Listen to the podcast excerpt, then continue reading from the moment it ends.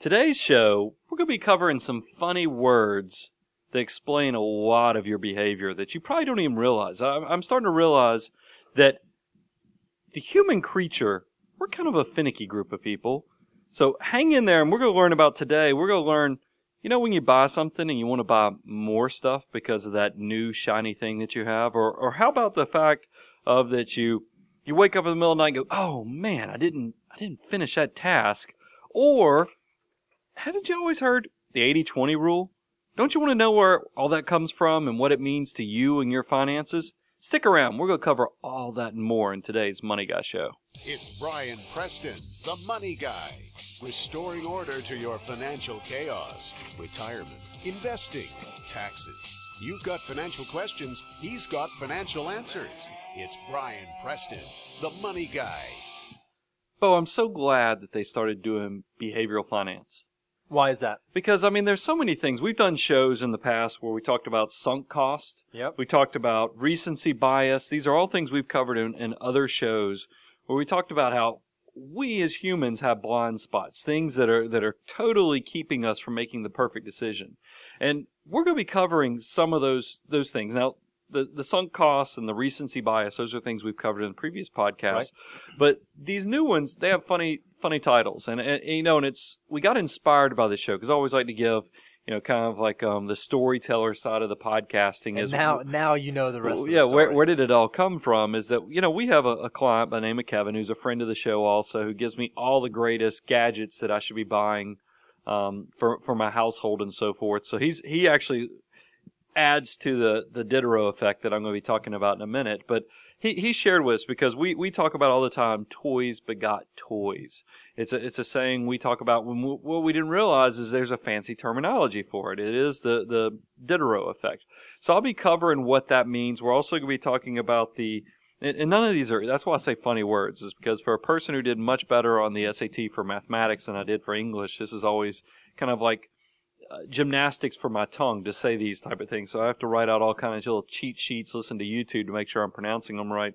Um, then the Zeigarnik effect, we'll be Okay. covering that as well. And then last, of course, is the Pareto principle.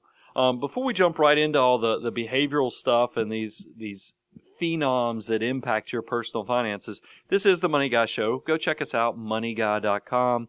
We work with clients 32 right now, 32 states. Love if you if you want to take your relationship to the next level, reach out to us. You can reach out directly to me at Brian B R I N at moneyguy.com or my co-host Mr. Bo Hanson at Bo at Bo at moneyguy.com. I don't I don't think it works if you put two ats in front of it. But um we'd love to hear from you because it's it's incredible that we keep reaching clients um, all across the country from this podcast. That's not how it started. This was originally a passion project where I felt like I was trying to to reach people and give away that free advice that I feel like wants to be free and needs to be shared. So it, it it's kind of snowballed from there and turned into something pretty incredible. And uh, and and you know, rightfully so. We, looking back at the show and listening to some of the things, we do give, give a lot of stuff away for free, Bo. And I think that that's the I've figured out the the the more years I'm on this planet, the more generous I am. It seems like the more generous things happen back to me. Don't don't give too much away, Brian. But if you were a listener, listening to the show right now, would you say that coming in the near future, the Money Guy Show will be giving more stuff away for free or less stuff away Oh, for I keep free? hinting at it, and this all ties back, guys. New new websites coming anytime now. It's just life just keeps whooping us. I mean, I can't I can't think of any better word to say than whooping us because um we just get busy. There's a lot of good stuff going on, but I can't wait for you guys to see it. But definitely, free is your friend, and we're going to keep expanding upon seeing how generous we can be and seeing. You know, do we continue to be rewarded for that generosity? But kind of jumping into the behavioral finance side of things, this is um you know, I talk about it a lot when we get into behavioral is that what's the worst thing that happens to people with investing is that we always hear the adage so if you want to talk about the basics of being a good investor, you want to buy low, sell high. Right. Why what actually happens though, Bo? I think most people end up buying high and selling low. And why is that? What, what's driving them to, to, to do counterintuitive to what makes successful investing? Well, unfortunately, we don't seem to be rational decision makers when it comes to financial decision making. We let our emotions get the best of us. When things are good, we get excited, and when they're bad, we get scared. It's called greed. Fear and greed, right? Yeah, there, there are two things that motivate the human creature, and that is greed and fear. And, and that's what, you know, I hate that. I was just, I came in today and I'm not even going to say which cable channel it is, but there's a cable channel that, you know, I get caught up watching all this presidential coverage too. And whenever I watch this cable channel, the commercials just drive me crazy between all the different seed banks, all the gold, um, the, the catastrophic black swan newsletters that Right. people are selling. I'm just, I don't know. You want you want to watch a cable channel to catch up on what's going on in the presidential race, and then in between you're looking for your razor blades because of all the crazy fear mongering that's going on at all the commercial breaks.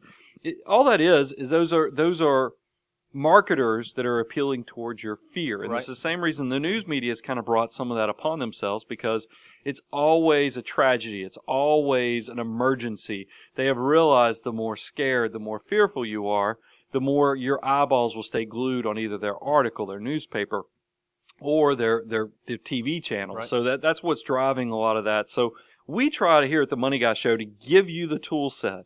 So you can spot when you're trying to when somebody's manipulating or trying to manipulate, so you can make the best decisions with your finances as much as possible. Or when you're even trying to deceive yourself and you don't even know it, which is kind of what the Diderot effect oh is. yeah, oh yeah, yeah. I, I definitely like us to look for the blind spots. You know, the, one of the things, Bo, um, we talk about. You came out of college w- dur- right before the big collapse. Right, You know, yeah. right before the, the the big financial collapse. So you kind of have a natural pessimistic bias, and Sure. and, and then.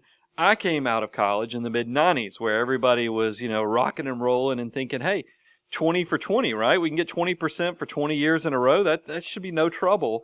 And so I have this optimistic bias and I'm still, I, I still think 80% of the time it's great to be an investor. So we work on those. Those are what I call blind spots. So you have, you have a bias towards kind of what you know and what you get educated off of. And it's amazing when we pick, pick up brand new clients. What's the most important year for us?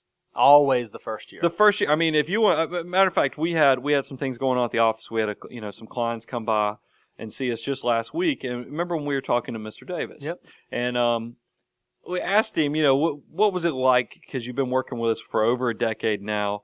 And he said, "I just remember how much you made me that first year," and, and that's the worst thing I want to hear. He does. I know he thought that was a compliment, Right. but that actually breaks my heart because you know a lot of it we don't control what happens that first year of investing. So let's jump into this first concept Okay. the Diderot effect. Diderot effect. D I D E R O T. Bring that one up at your next, you know, company event. Uh, or if you're in high school, guys, and you're listening to this, maybe your parents talk to you.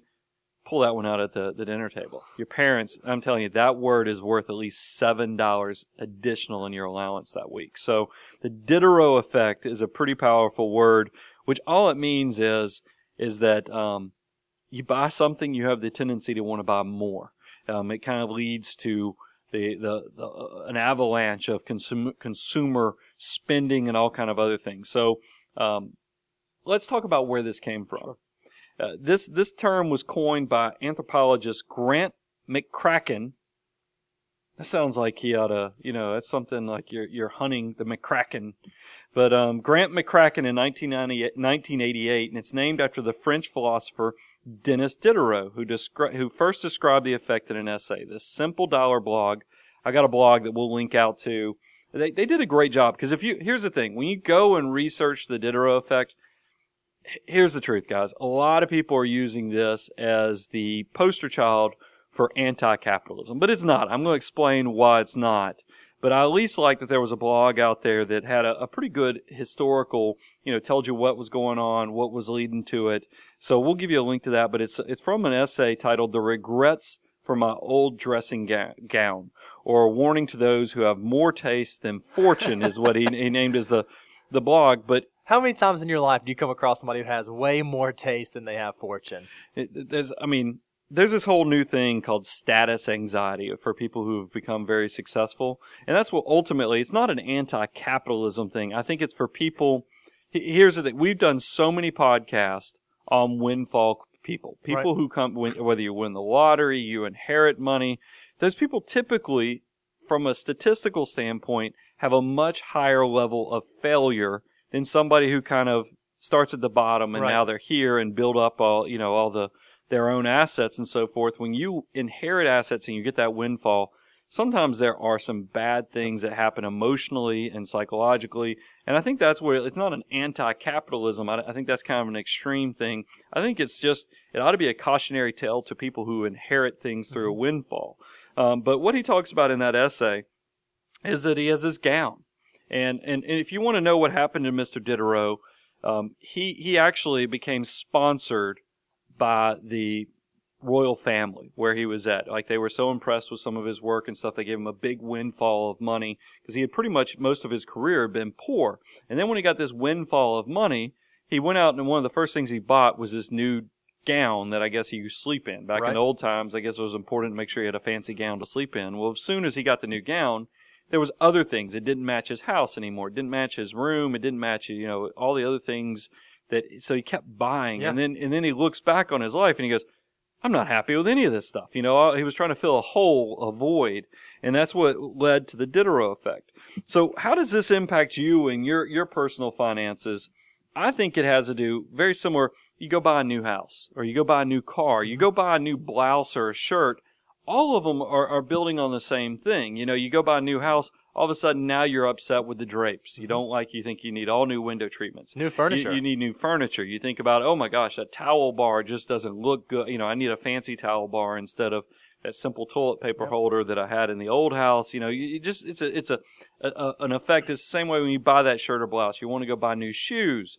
You know, it, it, it leads you on this journey. And I think the way, if I could give you some planning advice on how do you how do you counter the the the Diderot effect, is that you pay yourself first. You become a disciplined investor. It's all about do you have a plan of action? You know, the, the thing we talk about a lot, Bo, is I like a pay yourself or a forced scarcity type situation. Now that sounds so horrible because when you hear scarce, you think of resources being, you know, uh, Things a, being a tight. plague or, or something where things aren't happening, some catastrophic catastrophic event. It doesn't have to be like that. Forced scarcity could just mean that you're going to make sure you're saving 15 to 20% for retirement, that you're building up a cash reserves fund of three to six months. And you're going to make sure every time you get that pay raise, maybe if you got a, you know, a 6% pay raise, you're taking three to 4% that's increasing on your savings. And then you're only increasing your lifestyle one to 2% or somewhere in between. That way you're reaching that successful and you're paying yourself first and you're not letting life get ahead of you because it's always frustrating. I mean, wh- whether you're looking at movies like Margin Call or so forth, it's amazing we hear people who are making, uh, say, over a million dollars a year and then you find out they're broke at the first downturn. It, you realize that it doesn't matter if you're rich, poor. A lot of people have discipline problems where they let their toys or their lifestyle kind of get ahead of them. And where we see this sort of manifest itself the most, obviously we do financial planning for a living and we help high net worth folks make, you know, make good financial decisions. Uh, we see it all the time where someone gets a big bonus at work or uh, there's some additional payout that comes. And so they kind of want to reward themselves, right? I've worked hard. I've earned this.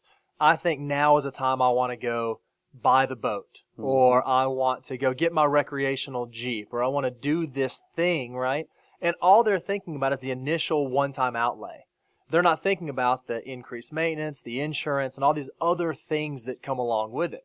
So probably the easiest way to protect yourself from the Diderot effect, uh, and I, I don't I don't remember who it was. It was a genius personal finance guy who coined this. But if you want to make a financial decision, think about it for three days before you make it. So if you want to buy the Jeep, sit down, do a spreadsheet. Three days later, if you still want to buy it, then you go out and buy it. Same thing if you want to go buy the new outfit or shoes or whatever else. I know that's kind of old school, but I think that will help prevent you from getting caught in the moment and making a decision that maybe you're not quite ready to make that decision yet. And my advice, if I was talking to, to Mr. Diderot, though, about the whole, you know, he got his windfall and then he went and bought his fancy robe and then he went down this spiral of consumption, is I would have told him, and I tell anybody who inherits money, who comes into lottery winnings or anything like that from a lump sum, go slow. You know, the first thing he should have done is maybe just go, go have a small purchase, but then you sit on, sit on things for six months before you make big changes. I think that's that's the biggest advice I could give somebody who comes into a windfall. Is go slow about it. Don't let anybody push in, push you from an emotional standpoint to make very fast decisions that, that tie you into something you probably don't want to do in the long term. Um, so let's transition to the concept number two.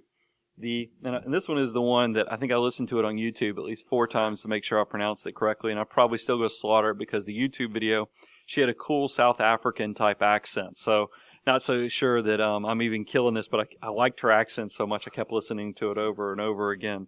But it's the, the Zeigarnik effect. Um, this has to do with, and this happens to me all the time. And God bless having iPhones, iPads. It was funny cleaning out some stuff recently, Bo. I found my old um, Palm Pilot. I found, you know, I had the Palm Pilot 7 too. I, I had graduated and it was, you flipped open this antenna on it. I, I'm, we go set up a museum of technology because I didn't trade anything in. It's kind of like my, my college, um, study material. Instead of selling it back You to the school, kept I kept it because I thought I'm going to use this. So I, I got a little pack rat in me, but I found my Palm Pilot and I still thought that was incredible when I was able to start you know, having a systematic way to record what was going on in my life, to-do lists and so forth. And then, you know, the progression of that was the Treo phone. And then Right. Carter, you use, what's the thing you use? Evernote? Evernote. So there's all kind of ways that you can keep up with life. And what these, these tools do for you is they help you because how frustrating is it you wake up at three in the morning and you go, oh my goodness, I didn't call that client Right. back. Or, oh my goodness, you know, I didn't, I didn't complete that project that, that, you know, I didn't write that email back, you know, from two days ago. I can't believe I did that. And your brain, and what it is, is the human brain is much more likely to remember and hyper focus on something if the, the circle's not complete, Right. if the task never finish itself. The human mind is strongly motivated to complete task or find closure. And that's why what's funny when they did when they studied this effect is if you finish a task and then they ask the person about details, your brain forgets stuff so much easier. It's kind of the same way when you're studying for an exam. I can cram my brain with about anything I want to, but as soon as that test is over and you reach the release point, you come back a week later, you might not retain as much as you thought just because your brain was trying to finish and find closure. So, um, and I want to tell you some things that you have to be careful of because of the the Zeigarnik effect is that they, it's used all the time in entertainment as well as in marketing. And the fact of if you if you look at blog posts, websites, we need to figure this out, but we're horrible at this. Right. But clickbait, Oh, you know, yeah. where people will type up a headline that's not complete just to get you to come and click on the trans, you know, and see what's going on. Why do also sitcoms have cliffhangers? Why they they make leave the storyline open every time? While you were on YouTube looking up how to pronounce this effect, uh, over under were there five different videos that you clicked on because the title was so compelling? Were there more than five or less than five? I I mean, I'm I'm constantly being driven by clickbait. I mean, I am. It's like that's why we call it the rabbit hole here at the office. I mean, I go to YouTube to go figure out something's pronounced, and there's four videos that it thinks I want to look at, and I'm like, oh, I do wanna look at that. I do want to look at that. Yeah, I want to see Justin Timberlake's new pre-video and then his real video. It's so funny how they, they put that stuff out there. It's just ridiculous. And you're you're you're not a good influence on that, by the way, Bo. But um, let me give you the, the the Webster definition of what the Zeigarnik effect is. It says it's the psychological tendency to remember an uncompleted task rather than a completed one. Um, and you know, one of the things I thought, you know, we did a podcast recently of the behaviors of super successful people, and, and guys, I was moved by that podcast when I read that article that, that inspired it, and the fact that I have been trying to practice, and I think I've scared the heck out of some clients when I write them emails at three in the morning or, or something like that, because when I try to only touch things once now, so if I read, a, if I come across an email or I come across something, instead of coming back to it later, I'm trying to complete task, look at them once, complete the task, and move on. Because I'm so moved by the, the Zeigarnik effect, meaning that the human brain wants to finish the cycle, and then also the fact that it's more productive, more efficient if you can just move on and let stuff get get addressed. Um, this, how does this play into your personal financial life? How many decisions and how much stress do you cause yourself because you haven't done those new wills? Um, how much stress and other things just because you're not updating those beneficiary designations or creating that three to six months cash reserves or making sure you're saving 15 to 20% for retirement. These are all things that you know you need to do, but you kind of procrastinate. Right. Procrastination is your enemy when it comes to kind of emotional stability and, and, and, and also setting up a great financial plan to reach success. So you, you kind of have to, if you can use the Zeigarnik effect to kind of motivate you um, to, to just get more done and then also get that success and that fulfillment of knowing that that task is truly completed. And what I've found is that not only does this kind of translate into sort of financial issues, Brian, you know, we talk about like for emails, just touching them once. Uh, even in the home life, what I found, you know, at least at my house, uh, one of the two co-leaders in my house uh, has this That's, that's nice. has this propensity to uh, uh, she. Well, I won't say if it's a he or she, but this person will eat, you know, eat a, you know, get some food out and eat a dish, and uh, she might not wash that dish immediately, and so we kind of get this glut of dishes building up in the sink. We've been trying at my house to talk about this this principle in effect that rather than letting those build up, we should just go ahead and take care of them in real time, knock out those dishes, uh, and that's gone swimmingly well at my household. Does that mean you're washing her I'm dishes? washing all the dishes now. that's what I, that's what I In heard is time. that you're washing all of her dishes is what I heard. So as long as whatever makes you guys happy, I think that That's that's, right. and it's, it's it's sweet that you said co-leaders. That- that's really sweet. But the last principle, kind of as we close the show out, is and we've all heard this. But we always hear it called the the 80-20 rule or the but it's the Pareto the Pareto principle. And what this has to do with is that they found out that 20% causes 80% of the results in a lot of different things, whether you're talking about income distribution, whether you're talking about sales versus revenue. It's not uncommon that, you know, you'll see 20% of your business generate 80% of your revenue, or you'll figure out that, you know, 20% of your high maintenance clients are taking 80% of your productivity. There's all kind of different things. Um, healthcare costs. You'll find out that 20% of patients are, are consuming 80% of the resources. It, it, these, there's all kind of different ways that the, the Pareto principle has been tested and it, it's, it's something that, that's, it's kind of unique. And there's, you go on YouTube, you can go down a rabbit hole and see all these people trying to scientifically explain how this effect occurs and this principle, why it is what it is with paper clips and all other cool experiments. But here's what I want you to know from this principle for your own personal finances is that a lot of times we get busy doing nothing. hmm I mean, if you think about where you're spending your time personally, you, you, you might realize that you're focusing on the wrong things. You, you're, you're spinning your wheels. You're, you're super busy. You always feel like you're, you're running around like a chicken with your head cut off, but the, but you just can't Catch up. get get enough done. And that's why I would use the Pareto principle to actually help you focus. If you could sit down and write down some of the big major things going on in your life that you need to focus on, figure out what the top 20% are, the things and, then- and those that 20% is probably going to have a much more material impact mm-hmm. on on the results that you're trying to seek in your personal finance situation. It, it'll keep you going. It'll keep you where you're not waking up in the middle of the night, you know, if we wanted to combine some of these principles. But that's really the best thing you could look at. Try to focus on that important stuff. And another thing that, that we've seen be very successful some of the clients that we work with is uh, we have clients who have a number of you know long-term financial goals like retirement or intermediate goals like college or even short-term goals like uh, remodeling the house or painting the walls or whatever that may be. If you can sit down and make a list kind of of your short-term goals, your intermediate-term goals, your long-term goals, focus on how the decisions you're making now will allow you to achieve each of those goals specifically. So if you know that you want to remodel the house in the next year, what are the decisions you're making now to sort of build that budget? And so Right. that way you don't get lost spending money in places that you don't want to spend it. You actually have a cohesive plan in place where you're working towards that 20% thing that actually matters to you. I thought it was interesting. It's probably completely coincidental.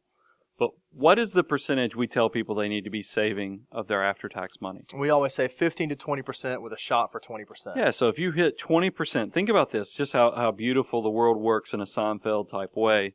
If you can save 20, if you start young enough saving 20% of your after tax income, you know, you get to count, count your retirement savings and things like your 401k and, and all that goes into the mm-hmm. calculation. But you truly can have true financial independence where if you'll just take 20% of your income, it will set you up for life.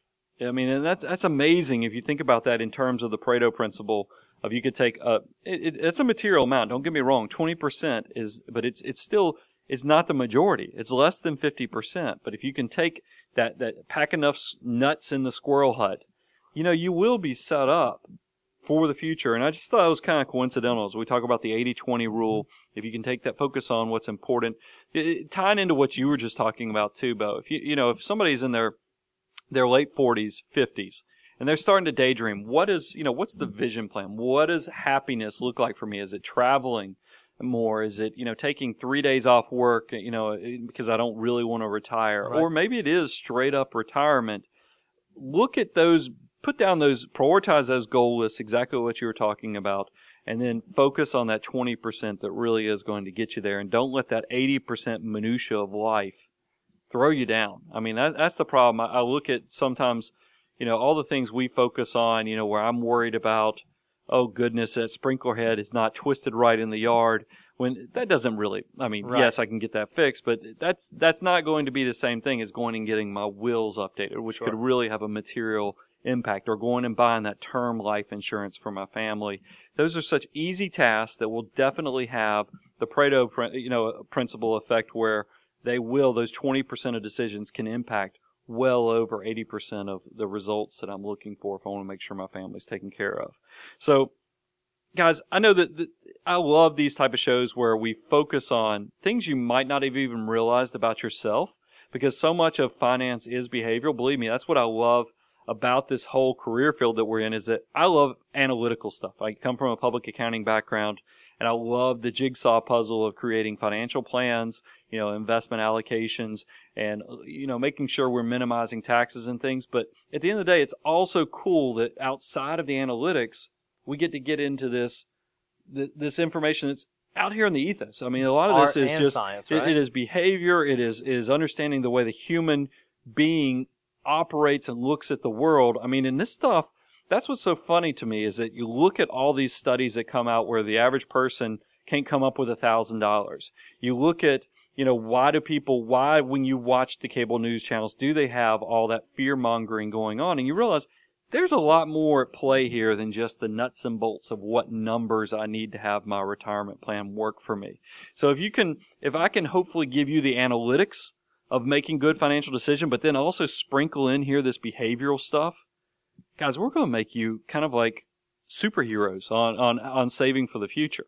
You know, as, as we had a listener write us probably three or four years ago, he said he's a, what did he say? He was a mutant. A financial mute, a mental financial. I want to make you guys. I've always remembered that email, and I hope he still listens to the show because it really inspired me. Because we are mutants. I mean, if you're listening to a financial podcast, do you realize how successful you're going to be by just being nerdy enough that you want to take and use this free information for yourself to grow your assets?